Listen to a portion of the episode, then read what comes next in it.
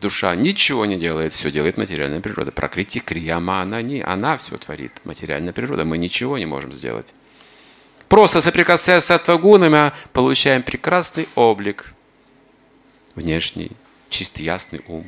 Где мы взяли его? Он уже есть в сатвагуне.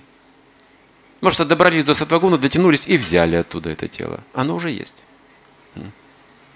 Каждый может заговорить стихами, если разовьет определенную способность. А это уже есть в человеке. Если он дотянется до этого, до этого уровня, он проявит определенные качества. Так же, как душа. Мы как только мы добираемся до этого уровня, проявляем все духовные качества. Характер, походка. Арджун спрашивает, как он ходит, как он сидит, как он говорит. Каковы признаки трансценденталиста? Все признаки проявятся. Откуда у нас все это есть?